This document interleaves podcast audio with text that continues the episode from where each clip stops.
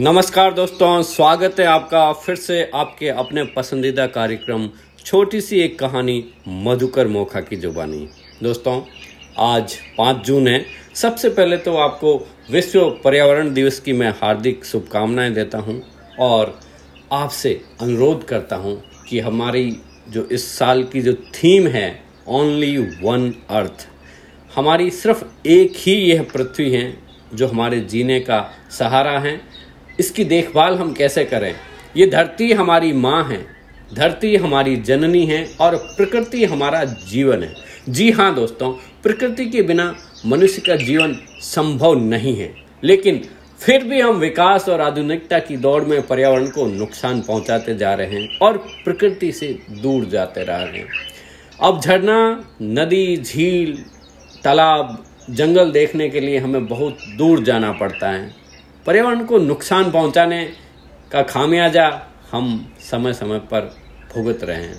दोस्तों, अब वक्त आ गया है आप सभी से गुजारिश है कि जितने ज़्यादा हो सकते हैं, पेड़ों को लगाएँ, बच्चों के बर्थडे के सेलिब्रेशन के ऊपर भी पेड़ लगाएँ और उन्हें पालें, उनका संरक्षण करें और ऐसे ही इस खूबसूरत प्रकृति का साथ बनाए रखें और जीवन का आनंद लेते रहें। दोस्तों, आज की कहानी इसी टॉपिक से रिलेटेड है। इसलिए उसका शीर्षक है त्यागी पेड़। ये पेड़ ही हैं दोस्तों, कि हमारे जीवन के अंदर कितना उनका महत्वपूर्ण रोल रहता है। हम सुनते हैं आज की कहानी त्यागी पेड़। एक, जंगल के पास ही एक छोटा सा गाँव था, और उस गाँव के किनारे के ऊपर एक छोटा सा तालाब था और उस तालाब पे एक आम का पेड़ था। ये आम के पेड़ के साथ ही कहानी का शुरुआत होता है और उसी गाँव का रहने वाला एक छोटा सा बालक, जिसका नाम था हारू, उस जंगल में जाकर उस आम के पेड़ के साथ खेलता रहता था। वो उस पेड़ पे चढ़ता, आम खाता और बाद में आराम से उस पेड़ के नीचे सो जाता। हारू को पेड़ के साथ खेलना बहुत अच्छा लगता था और उस आम के पेड़ को भी खुशी होती थी। अब हारू हर रोज उस पेड़ के साथ नहीं खेलने लगा।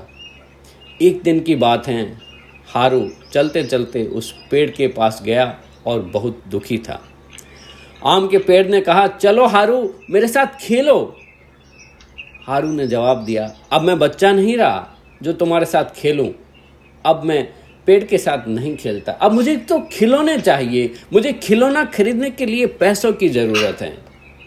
आम के पेड़ ने कहा, माफ़ करना, हारू, मेरे पास पैसे तो नहीं हैं, लेकिन तुम मेरे फल तोड़ के बाज़ार में ले जाके बेच सकते हो और पैसा कमा सकते हो।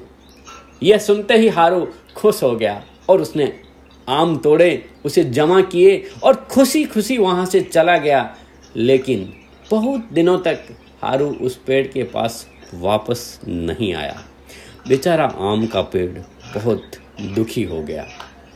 कुछ साल बाद हारू जब आदमी बन गया, वयस्क बन गया, हारू फिर से उस आम के पेड़ के पास आया और आम का पेड़ हारू को देखकर बहुत खुश हुआ और बोला, हारू, चलो मेरे साथ खेलो। हारू ने कहा कि मेरे पास खेलने का समय नहीं है। वैसे अब मैं बहुत बड़ा हो गया हूँ। मुझे अब मेरे परिवार के साथ काम करना है। हमें एक घर चाहिए।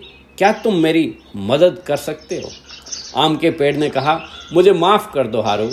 मेरे पास तुम्हें देने के लिए घर तो नहीं है, परंतु तुम मेरी शाखाएँ तोड़कर काट कर तुम्हारा घर बन सकता है।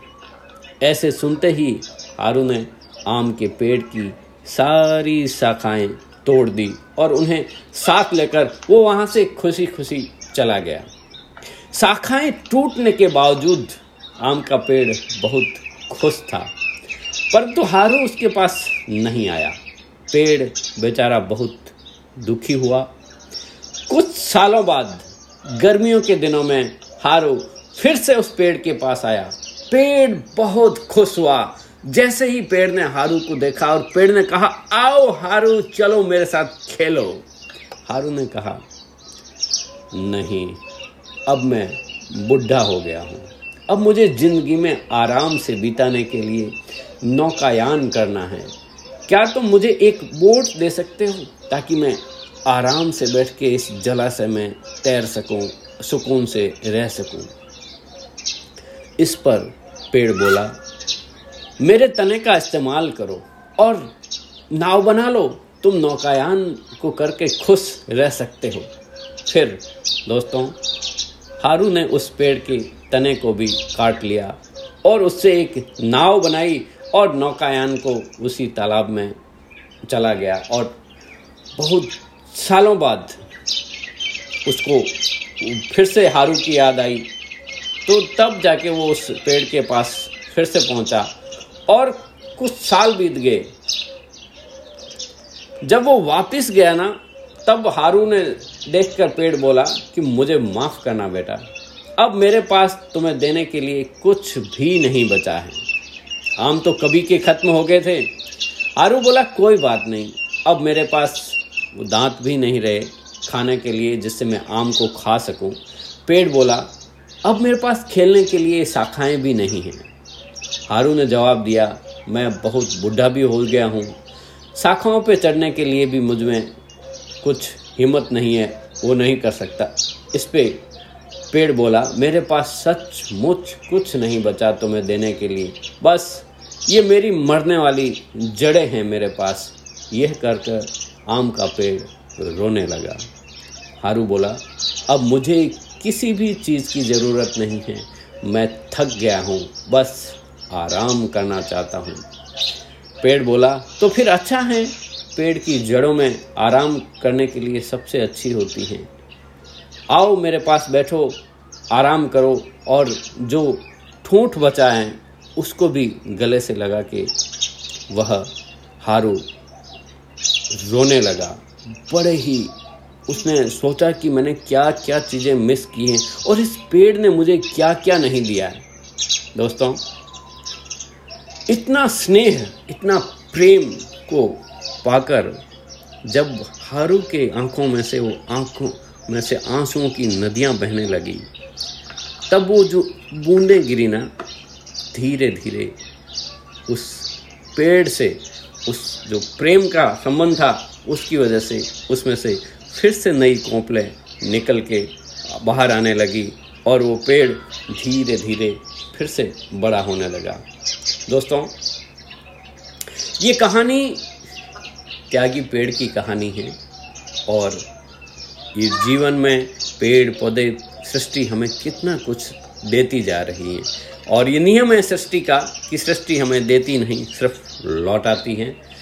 तो हमारे दिल को छू लेने वाली ये कहानी हमारे जीवन भर में सिर्फ़ वह देता ही देता रहता है। इंसान इस बात की कदर नहीं करता।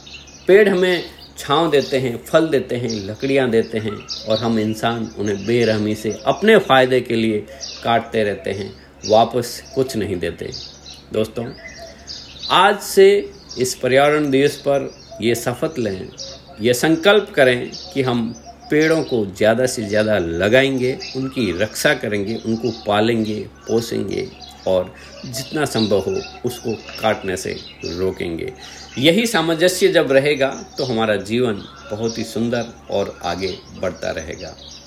आप सभी का हृदय से आभार दोस्तों, कि आपने इस शो को इतना जल्दी से सुपरहिट फिर से बना दिया।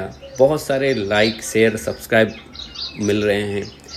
आपका हृदय से आभार। कल फिर मिलते हैं एक नई कहानी के साथ। छोटी सी एक कहानी मधुकर मोखा की जुबानी। तब तक के लिए जय हिंद, जय भारत।